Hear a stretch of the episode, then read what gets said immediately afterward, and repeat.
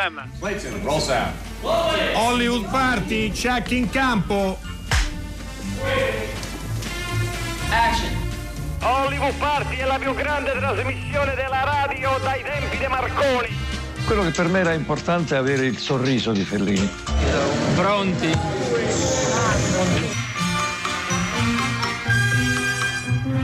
Buonasera e benvenuti a una nuova settimana di Hollywood Party, una nuova puntata di Hollywood Party. Quello che avete sentito eh, dentro la sigla era già l'anticipazione di uno dei temi de- di questa giornata. Eh, ovvero Fellini. Io sono Dario Zonta, dall'altra parte del, del filo il mio amico compagno, co-conduttore, co-navigatore Enrico Magrelli. Ciao Enrico. Ciao, ciao Dario e buonasera e ben, ben, trovati, benvenuti, benvenuti, una, sì, benvenuti nella stanza radiofonica di, di, Radio 3.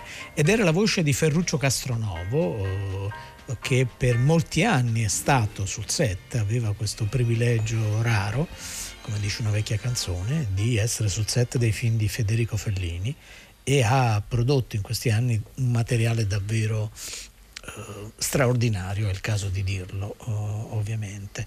Uh, diamo subito il nostro numero di, di, telefono per i vostri sms 335 5634 296. Dario, ieri ne sono arrivati veramente tantissimi, così come l'altro giorno e, e insomma, cercheremo di stamparli sul sito, ad alcuni riusciremo anche a rispondere eh, direttamente. Lunedì giornata di incassi, quindi eh, sì, lo stratega, l'economista degli incassi. Giornata di incassi che anche questa, sì, anche questa settimana sono diciamo in linea con gli incassi di quelle delle settimane scorse, sostanzialmente modesti. Eh, il primo film è, è Greenland, è, della, è una co-distribuzione Universal Lucky Red, ha incassato, pensate, il primo film ha incassato 300, poco più di 350 mila euro, è, un, è un, veramente un incasso risibile, sempre se rapportato ad esempio all'incasso di un anno fa.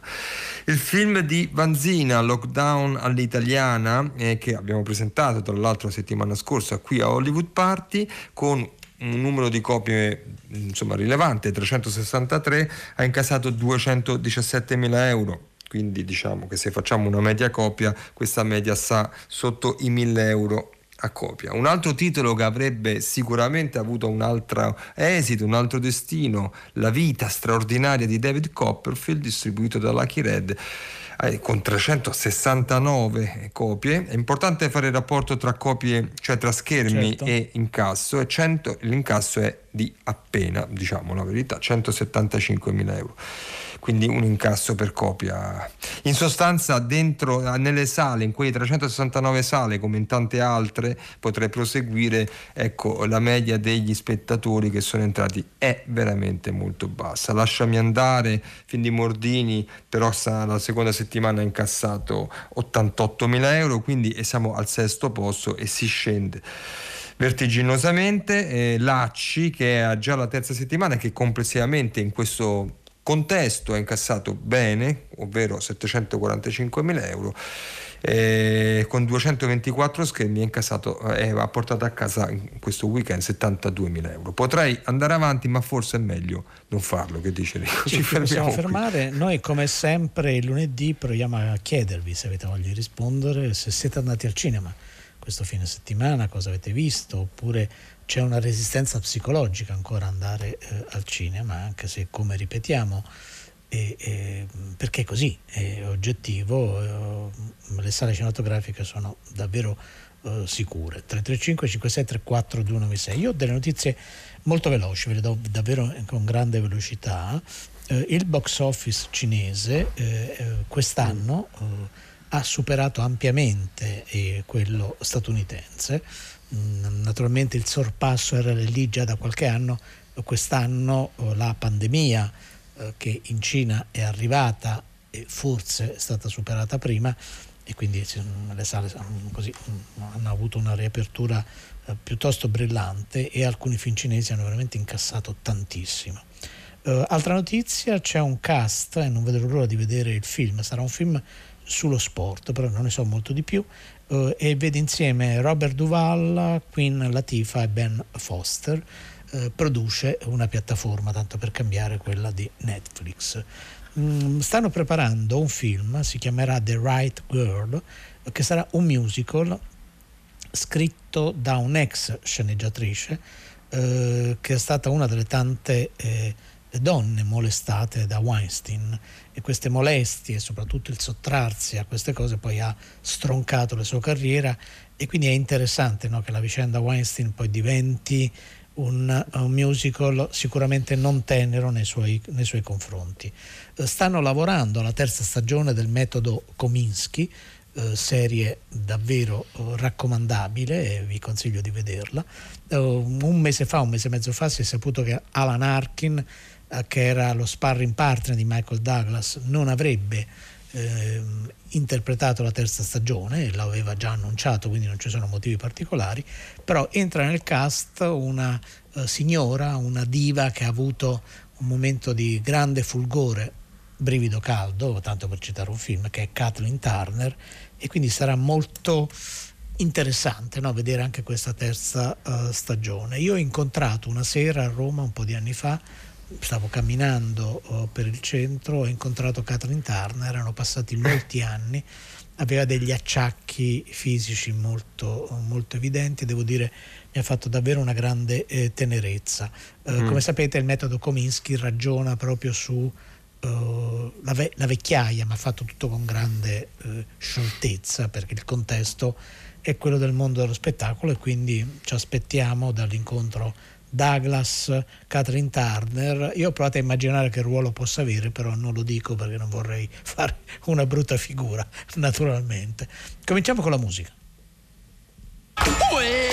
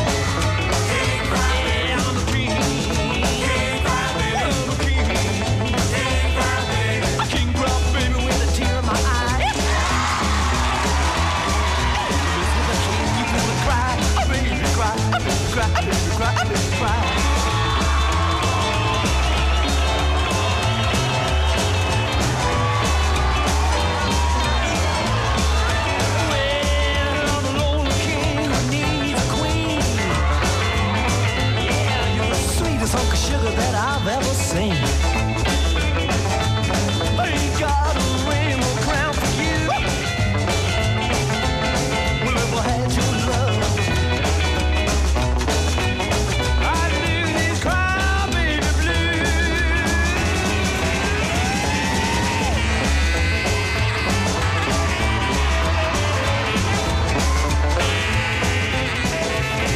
Bene, questo brano molto energetico è, è Cry Baby e l'abbiamo messo in omaggio ad un grande eh, regista eh, che ha sempre lavorato su alcuni margini eh, e sempre non necessariamente in punta di piedi, mi viene da dire. Questo era Cry Baby eh, è un film, e quindi un brano tratto da un film eh, di, del grande John Waters. John Waters è uno dei protagonisti di questa edizione, la quindicesima della Festa del Cinema di Roma, che come sapete ormai molto bene vi stiamo raccontando ormai da giovedì scorso. E oggi è il giorno, o è il giorno che noi abbiamo deciso di dedicare, Enrico, a John Waters, ma non lo faremo da soli, no? ci siamo voluti eh, così no, vogliamo, vogliamo fare bella figura, qualcuno. ecco, mettiamola così, certo. esatto. E quindi abbiamo chiesto a un... Uh, a uno storico del cinema, a un docente universitario, a un regista, a un saggista, insomma tante cose, a Vito Zagarrio. Eh, ciao Vito, ben, bentornato ad Hollywood Party. Vito, forse è caduta la linea? Sì? No, Probabile. Eccolo, eccolo, eccoti, eccolo. eccoti, no. Mi sentite? Vito, Io vi sento bene. Sì, a me, Perfettamente. Male, no, infatti ero, ero partito con una presentazione alla Pippo Baudo, insomma, dicendo che eh, appunto Vito Zagario conosce sì, sì, ho capito, ho capito. Eh, sì. il, mondo, il mondo di John Waters proprio perché eh, gli ha dedicato un libro, gli ha dedicato un, un uh, documentario e John Waters faceva bene Dario a segnalare, no? è stato il protagonista di una delle eh, degli incontri ravvicinati sabato, sabato scorso, sabato sera e eh, forse avete visto delle foto e ancora una volta John Waters ha le giacche più belle, più belle del mondo. Eh, Vito, eh, io c'ero, per... io c'ero. C'eri, c'eri. Com- sì. Come è andato l'incontro? Perché poi ascolteremo non l'incontro ma dei pezzi della conferenza stampa che ha fatto nel, nel pomeriggio. Uh, faccio un po' c'ero, di cronaca de- dell'incontro. Beh, Vito. c'ero, lui, non tantissima gente devo dire, purtroppo pensavo un affollamento, a parte il Covid, penso c'erano dei posti dei posti liberi, forse le nuove generazioni John Waters non, non lo conoscono, ma insomma pensavo davvero una, una calca. E lui è venuto molto col suo vestito super colorato, era un completo, non soltanto la giacca, super dandy, col suo baffetto ritoccato con eh, la, col, con, la, con la, penna e con la matita, è sempre molto ironico, sempre molto ironico con, eh, con eh, Monda che gli ha fatto delle domande, hanno fatto eh, una, una, relazione con i film a cui lui si è ispirato, per esempio Cry Baby e, e, e Elvis Presley del Prison Rock per esempio, oppure William Castle oppure Russ Meyer, quindi stile Monda c'è stata la relazione tra il regista e i suoi modelli più antichi, ma molto interessante. L'unica cosa è che eh, un po' si eh, ghettizza ancora Waters al, al Waters classico, quello di Pink Flamingos, quello di Female Trouble, quello di Mondo Trash, eccetera, il regista trasgressivo. Lui è molto cambiato adesso, adesso è l'intellettuale, eh, io sono andato alla mostra di Venezia, alla Biennale di Venezia di due anni fa, dove lui aveva un'installazione eh, molto interessante no? che, che, che, si chiama eh, Make Art, no? sul, sul, una parodia dell'artista, una parodia dell'essere autore, quindi John Waters dall'exploitation movie alla Biennale di Venezia. Sappiamo che lui fa installazioni, fa mostre e mi ha detto che l'anno prossimo ci sarà una sua mostra eh, di arte, come dire, di arte pura, concettuale a Roma, quindi andremo, andremo, a vederla. Io non solo sono stato all'incontro, ma poi l'ho intervistato. Ieri ho fatto una lunga intervista all'hotel dove lui era e quindi posso dire anche delle cose eh, più carine in anteprima. Se posso Enrico, tra l'altro ti dico una certo. cosa in, in, anteprima che io sto facendo una sorta di metafilm, di metadocumentary, perché ho fatto il mio primo documentario su di lui quando in Italia non lo conosceva nessuno nell'83 83 poi l'ho portato a Milano che c'era una famosa edizione, c'era Livraghi a Milano eh, dove certo. si parlava del cinema indipendente americano, poi l'ho rintervistato nel 2004 quando è uscito il mio libro e lui ha portato il suo ultimo film Dirty Shame al Festival Gay di Torino. E ora l'ho intervisto nel 2020, come dire, una, eh, eh, noi intanto cresciamo, intanto invecchiamo, ma la mia eh, ossessione su John Waters eh, continua e quindi io con lui ho riletto le, le, due precedenti interviste fatte negli anni. Insomma, può essere carino, mi, ma è anche un discorso belli... sulla... No, no, mi sembra, eh. Vito Zagario, mi sembra veramente una bellissima idea proprio perché poi nel corso del tempo cambiano anche le domande, forse anche eh le, sì. le, risposte hanno una sfumatura diversa. Ascoltiamo insieme che cosa nella conferenza stampa ha, ha detto John Waters della sua collaborazione con Johnny Depp. Bene. No, sì, ma il botteghino no. Il pubblico lo ama moltissimo, era uno di quei film divenuti amatissimi. Eh, in parte, in parte. Il pubblico all'epoca quando abbiamo fatto Cry Baby, beh, Johnny Depp era un po' come Justin Bieber, uh, era in 21 Jump Street, era un idolo um, dei uh, teenager e lo odiava. e fece quel film dicendo benissimo, così evitiamo che uh, lo pensino ancora. Quindi questo genere genere lo prendeva in giro e il suo pubblico, queste ragazzine, adolescenti avevano capito che c'era qualcosa che non andava ed ero io, perché noi stavamo prendendo in giro il genere, anche se è un genere che abbiamo diciamo, voluto uh, esprimere. E Johnny continuava a dirmi, tu mi hai fatto guadagnare un milione di dollari perché questo era il suo stipendio ed era straordinario, è stato il mio primo grande film hollywoodiano, come per lui, quindi è stato un bellissimo film, fa, è stato stato divertente farlo, siamo ancora amici e continuo a pensare che lui sia uno straordinario attore. ho, letto, ho, ho bevuto con lui, mi sono drogato con lui, non l'ho mai visto comportare male. Bene, questo è John Waters per l'appunto che parla del film che abbiamo citato all'inizio di questa nostra conversazione, di questo nostro finestra aperta sul regista americano, ovvero Cry Baby con Johnny, eh, con Johnny Depp. Ne stiamo parlando con Vito Zagarrio. Allora Vito a questo punto Cry Baby è, è, se non erro, eh, mi sembra che sia anche il primo film dopo la morte eh, di Divine, no? dell'attore amico, feticcio di, di, di John Waters. Cioè segna forse forse un passaggio, eh, non solo perché è un film hollywoodiano, ma anche perché si lascia alle spalle un pezzo importante della sua biografia. È così? Eh sì, l'ultimo è Hairspray, Grasso e Bello, dopo cambia tutto, cambia credo anche psicologicamente perché muore tutta una generazione e devo dire che al di là delle battute e dell'ironia di Waters c'è molta tragedia perché tutti i suoi collaboratori muoiono o di AIDS o di o di eh, droga, cioè, quindi c'è un massacro. Muore anche in maniera strana eh, nella notte eh, Divine e da allora eh, cambia registro, cambia registro anche da un punto di vista del modo di produzione perché diventa eh, hollywoodiano, poi si faranno addirittura dei Broadway show, no? si faranno dei musical da, da, da Cray Baby a da Hairspray, poi sappiamo Hairspray interpretato da John Travolta nel, nel remake super, super hollywoodiano, quindi lui viene in qualche modo assunto dalla, dalla capitale, lui che era contro, era trasgressivo, super indipendente, poi alla fine viene un pochettino preso da, da Hollywood, sino poi alla, alla, crisi dell'ultimo film che, che non va bene e adesso fa, fa, l'artista concettuale, l'artista puro, come dire, sono tre fasi molto interessanti della, del, della storia di John Waters ma anche della storia dell'avanguardia americana, perché lui è la super avanguardia trasgressiva e provocatrice antisistema che poi è stata un po' fagocitata dal sistema e che adesso fa altre cose. Anche se e lui dice di essere coerente, cioè lui dice di, di eh, un, po', un pochettino provocando, dice no, io ho voluto sempre fare i soldi, no? quando facevo In Flamingos o quando facevo Cry Baby o quando faccio i libri che vengono venduti e diventano il bestseller, ma secondo me è un modo anche per schermirsi, come dire. No, no, è vero. Allora, torniamo per un attimo alla conferenza stampa e eh, rispondo alla domanda su come nascono i suoi personaggi. Beh, quando penso a un film, prima devo pensare al genere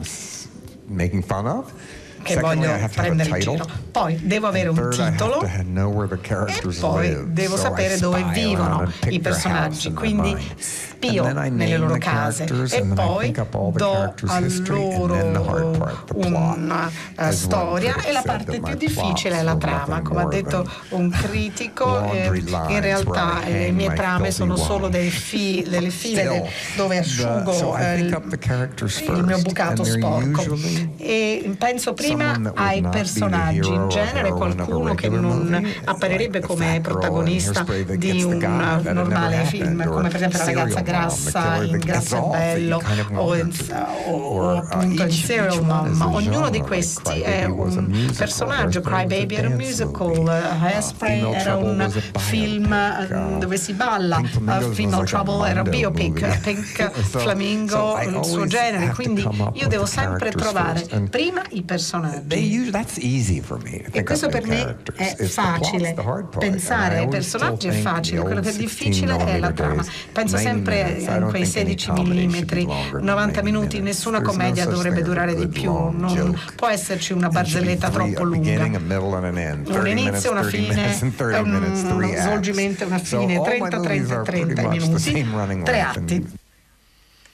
Questo appunto era un brano della uh, conferenza stampa di John Waters. Noi uh, appoggiamo assolutamente l'idea che i film in 90 minuti possono dire tutto quello che hanno da dire. È arrivata una, una domanda che giro subito a Vito Zagarrio al 335 56 34 296 e Ale eh, ti chiede dove può recuperare il tuo documentario, se è uscito in DVD eh, il tuo documentario su John Waters naturalmente. Guarda, il mio documentario era in pellicola, distribuito da New Line, ne andava nei college americani, quindi c'è una copia in pellicola che gira, eh, però eh, noi, io sto facendo adesso questo film sul film, quindi eh, avremo modo di, di parlarne, io spero che, che, esca anche con il riferimento al, al, vecchio, ma è una buona idea, forse bisognerebbe fare adesso il DVD da quel, da quel film e devo dire che ci sono alcuni documentari che mi hanno un po' rubato qualche scoop, tipo l'intervista che io ho fatto a Divine eh, senza maschera, no? Divine nel suo appartamento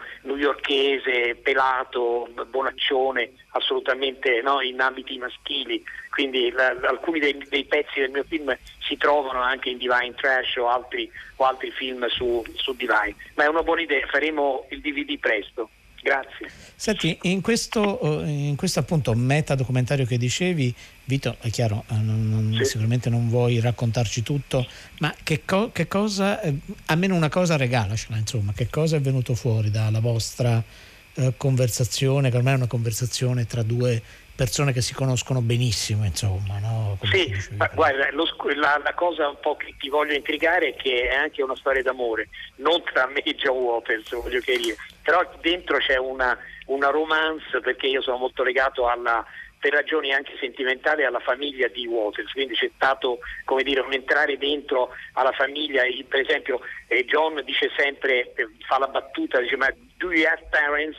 Gli chiedono ma tu hai dei genitori, uno che ha fatto mangiare uno stronzo di cane a, a Divine e, e, io ho intervistato i genitori di John Waters, questa coppia cattolica della Baltimore Bene, quindi come vedete ci sono materiali e contrasti molto interessanti.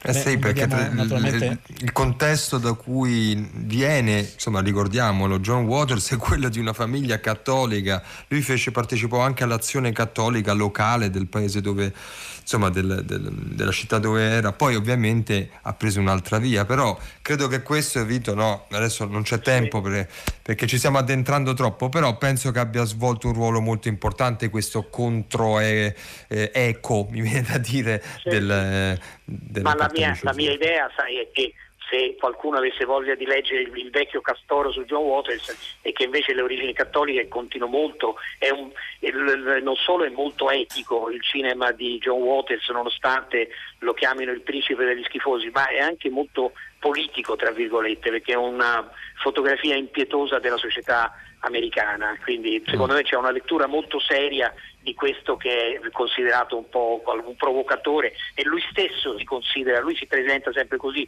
come il battutaro, dietro le battute ci sono invece delle, delle cose molto più complesse di cui si può parlare, non abbiamo tempo di parlare, ma se vedete i film c'è una lettura molto seria, religiosa o spirituale o psicanalitica o politico-ideologica molto interessante.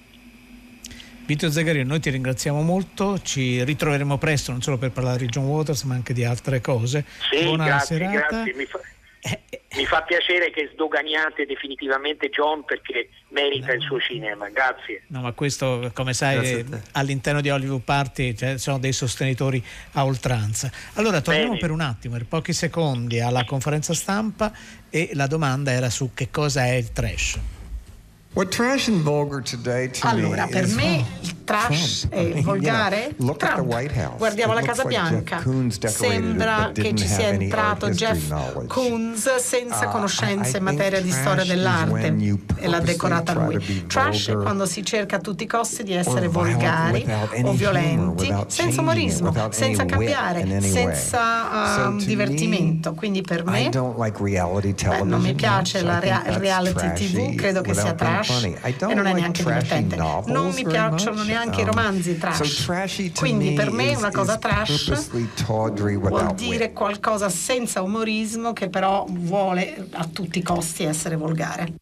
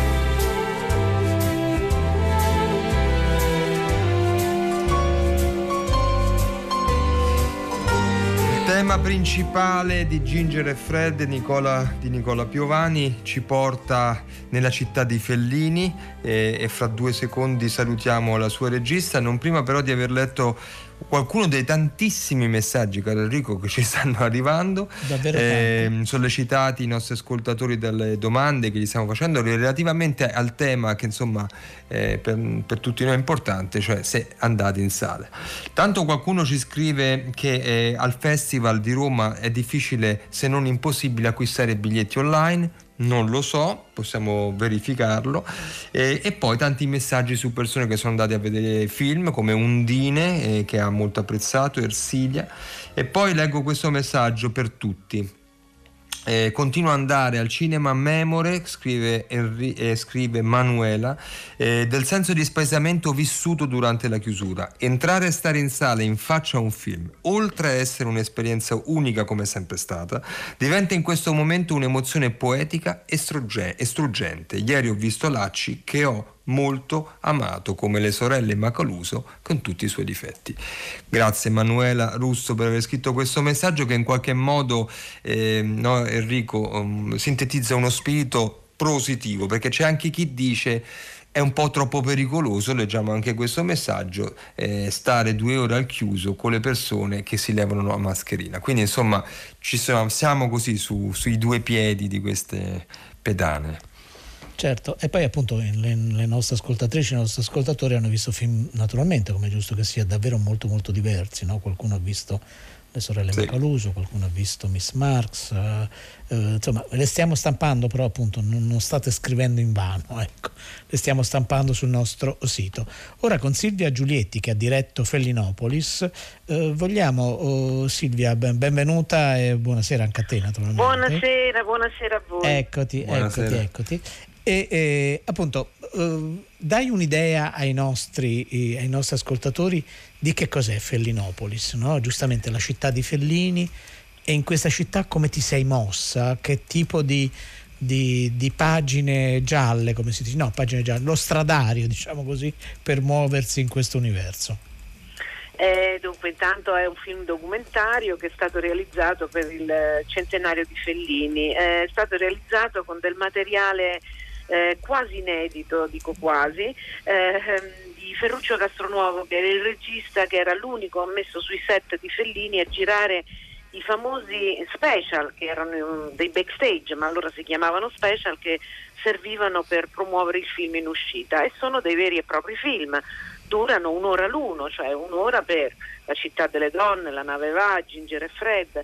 E lui ha conservato questo materiale in cineteca per 40 anni e, e lo abbiamo ritirato fuori, digitalizzato e li ho utilizzati per eh, far vedere questo capolavoro eh, di Ferruccio che non è stato mai, eh, mai visto, quasi mai.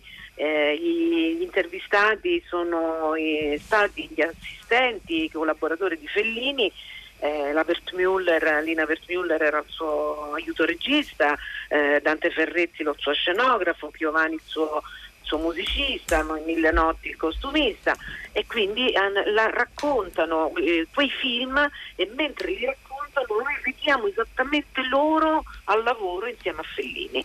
E, e questo una... devo dire che è un passaggio molto emozionante. Noi abbiamo raggiunto e eh, lo prendiamo al volo, eh, non, eh, poi continuiamo a chiacchierare con te, Ferruccio. Buonasera, buon Ferruccio. Castronovo che è in viaggio su un bus, quindi sì, speriamo che la linea... Gargano. Eh, esatto, nel suo Gargano. Allora, tanto buonasera, siamo molto contenti di averla come ospite a Hollywood Party. Eh, e le, mm, Silvia Giulietti ci ha ben presentato il progetto. Eh, Ferruccio, lei è stato testimone di eventi eh, che oggi sono leggendari per tutti sì. e soprattutto per chi ama Fellini.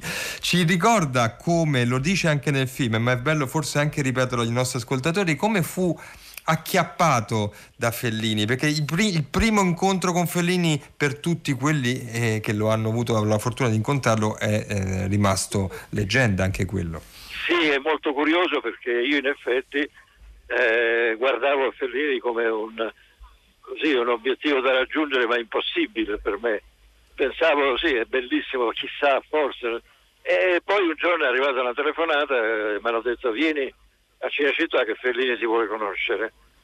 Quindi io sono andato a Cinecittà molto incredulo, devo dire, la, la mattina del lunedì seguente sul set del Casanova e mi hanno portato da Fellini. Io ho visto questo personaggio che per me era un gigante enorme, io piccolo e lo guardavo dal basso, lui mi ha puntato il dito addosso e mi ha detto Ferruccino, il film lo faccio io eh, e tu fai tutto il resto questo è stato il primo approccio proprio con Fellini e devo dire che la parola è stata mantenuta perché lui ha fatto un bellissimo film e io mi sono accontentato di spiare tutte le sue cose, i suoi modi di girare, la sua grammatica del cinema, il rapporto con gli attori, con gli altri collaboratori che era importantissimo.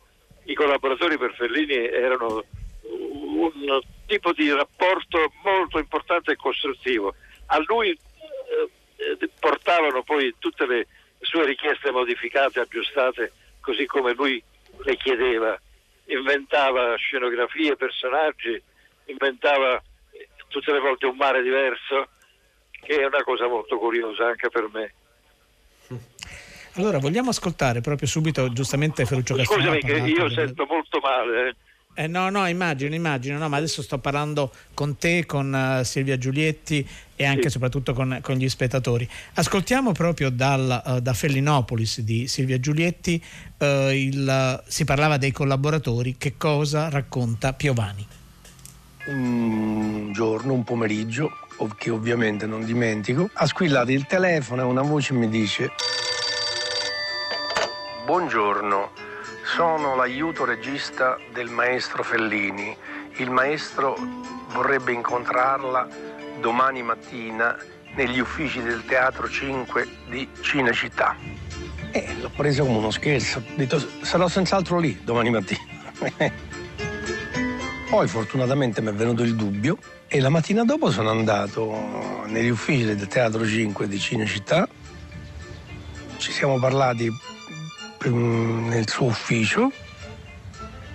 Poi da quel giorno, con quella estrema naturalezza che lui era capace di eh, indurre nei rapporti, eh, ho lavorato con lui, lavorato, ci siamo sentiti, commentato. eh, quasi tutti i giorni per 11 anni.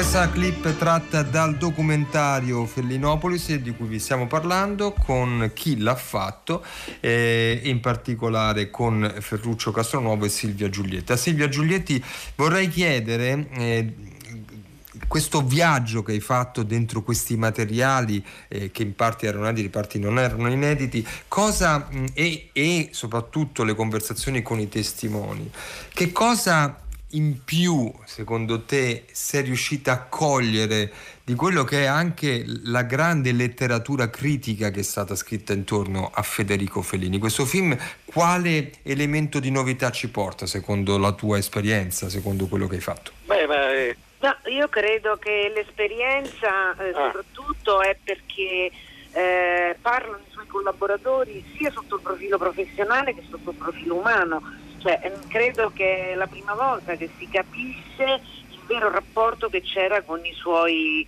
eh, eh, collaboratori e, e in maniera così corale insieme raccontano la personalità, l'umanità, anche la cattiveria, per carità, di eh, Fellini. Quindi eh, in questa cosa noi riusciamo a tirare fuori anche quei lati che sono stati poco raccontati. Quindi questo documentario racconta diciamo, a diversi livelli, quindi professionale, artistico e umano. Ascoltiamo un'altra testimonianza di, un, di uno dei collaboratori, grandi collaboratori di eh, Federico Fellini, che è il, il costumista Mille Notti. Io stavo in sartoria lì e c'era il laboratorio, mi occupavo eh, di invecchiamenti, di cose eccetera, seguivo le, le, le sarte, la realizzazione dei costumi. E facevo ehm, l'aiuto di Gabriella Pescucci per la città delle donne.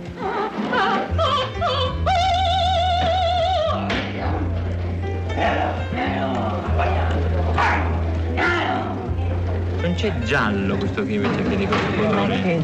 Dorato.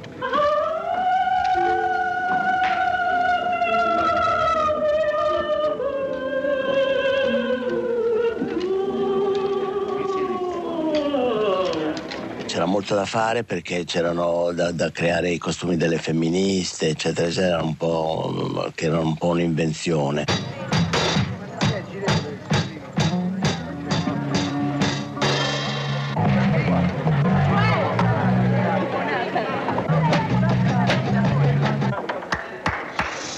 Prova a suonare, girati verso di me, ecco.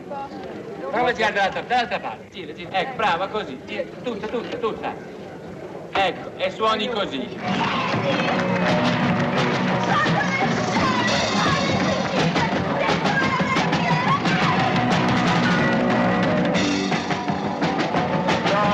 Poi dopo seguivo il set, per cui ero quasi sempre io sul set, a contatto con lui. Si è creato subito un rapporto di simpatia. Allora, questo appunto era un altro oh, passaggio di Felenopolis di Silvia Giulietti. Eh, Ferruccio Castronovo, quanti anni è durato il tuo sodalizio con Federico Fellini?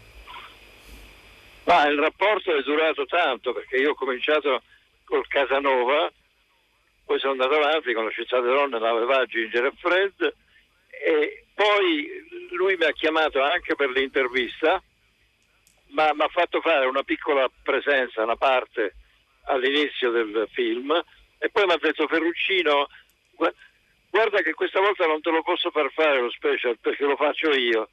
E vabbè dico, ben venga questa tua iniziativa che devo dire?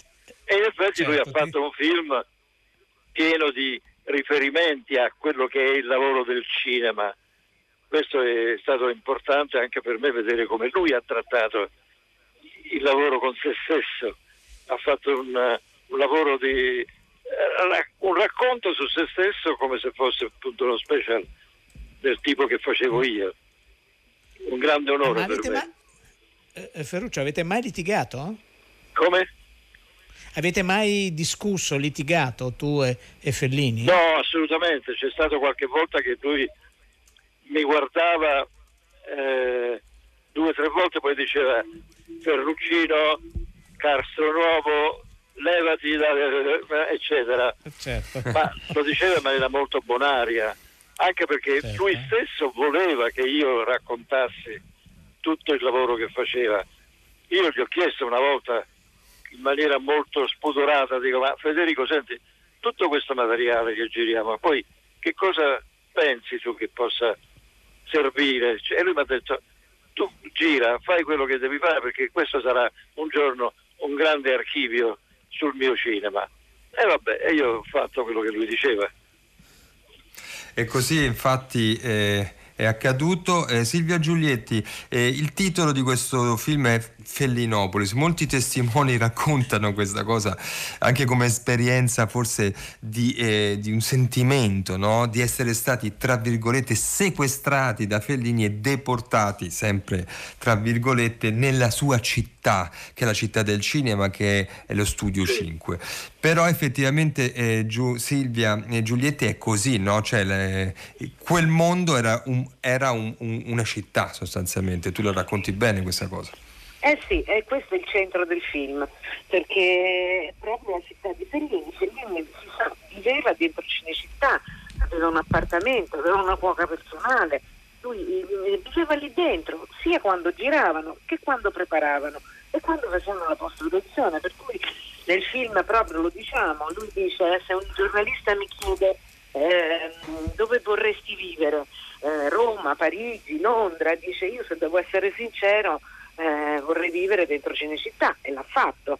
Eh, quindi Fellinopolis mi sembrava un titolo internazionale eh, in tutte le lingue, si capisce perfettamente e quindi ecco questo è il motivo per cui l'abbiamo intitolato così. Allora, noi salutiamo e ringraziamo moltissimo sia Silvia Giulietti e Ferruccio Castronovo. Buon viaggio, forse sei quasi arrivato nel tuo Gargano e speriamo di sentirci presto e buon lavoro a tutte e due naturalmente. Grazie. Grazie, grazie, grazie per questo film. Grazie, grazie, grazie. ciao.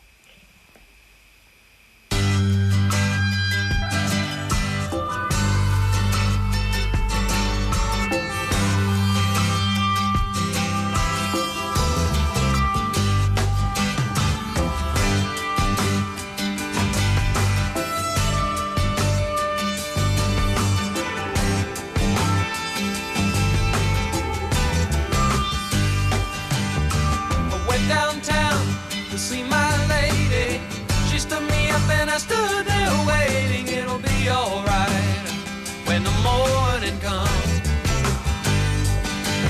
Now I'm up in the air with a rain in my hair. I got nowhere to go.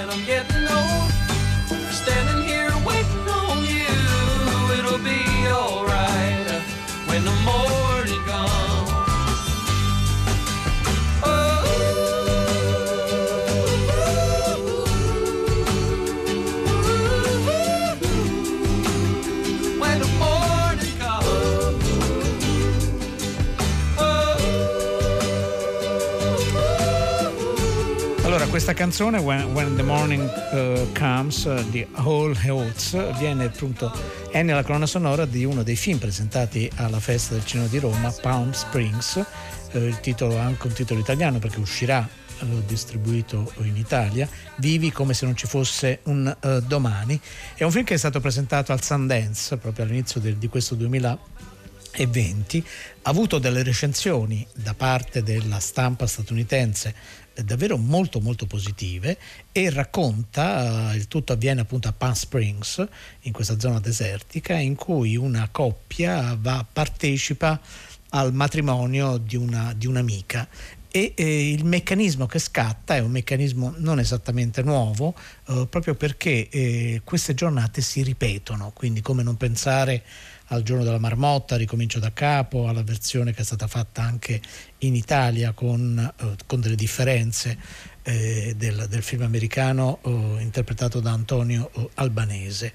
L'elemento in più in questa ripetizione che poi consenta al protagonista maschile di conoscere meglio una delle invitate al, al, matrimonio e che c'è poi un elemento fantastico che secondo me, almeno come così, è una considerazione da spettatore che qualche film l'ha visto, è, un, decisamente una forzatura uh, non, uh, non, indifferente. Eh, da segnalare tra gli attori il, uh, il, protagonista, il docente cattivo, diciamo così, di Whiplash, che è J.K. Eh, Simpson. Ah, certo. È una commedia, una commedia romantica. Il, lo sceneggiatore aveva addirittura scritto la prima stesura quando era al secondo anno dei suoi, eh, dei suoi studi e quindi questo evidentemente spesso gli studenti sono influenzati dal cinema immediatamente arrivato prima, eh, prima di loro, eh, per cui chi ama le commedie, chi ama le commedie in cui il meccanismo si ripete fino uh, al momento in cui bisogna trovare il modo per infrangere questa sorta di incantesimo sa che cosa può incontrare. Ascoltiamo un frammento in versione originale del film. It's sex, I assume. You fuck other people in here? Great question. You must, right? I have, but it takes a lot of work, and I try to live my life at this point with as little effort as possible. Huh. Have we roped up? No, at least I don't think so. So, like, who else? Right. Uh, well. Besides Misty. Daisy, the barkeep. You know, I once hit a guy with his car. Allora, questa appunto eh, io parlo sopra la, la, clip di Palm Springs, Vivi come se non ci fosse un domani, che è stato realizzato con un budget per eh, gli standard hollywoodiani davvero molto molto piccolo, 5 milioni di, eh, di dollari. Eh, questa è la nostra Una sigla, così. i titoli di coda con i saluti per tutte le persone che hanno realizzato questa puntata, le nostre curatrici Francesca Levi, Madrena Agnisci, ringrazio Fabrizio Paccione che ci ha mandato in onda, così come ringraziamo tutti i tecnici della sala controllo, la nostra Arcadia, Massimiliano Bonomo, Riccardo Amorese, Erika Favaro, con noi al telefono Vito Zagarrio per John Waters, Silvia Giulietti e Ferruccio Castronovo per Fellinopolis, eh, Zonta e Magrelli per la puntata. A domani!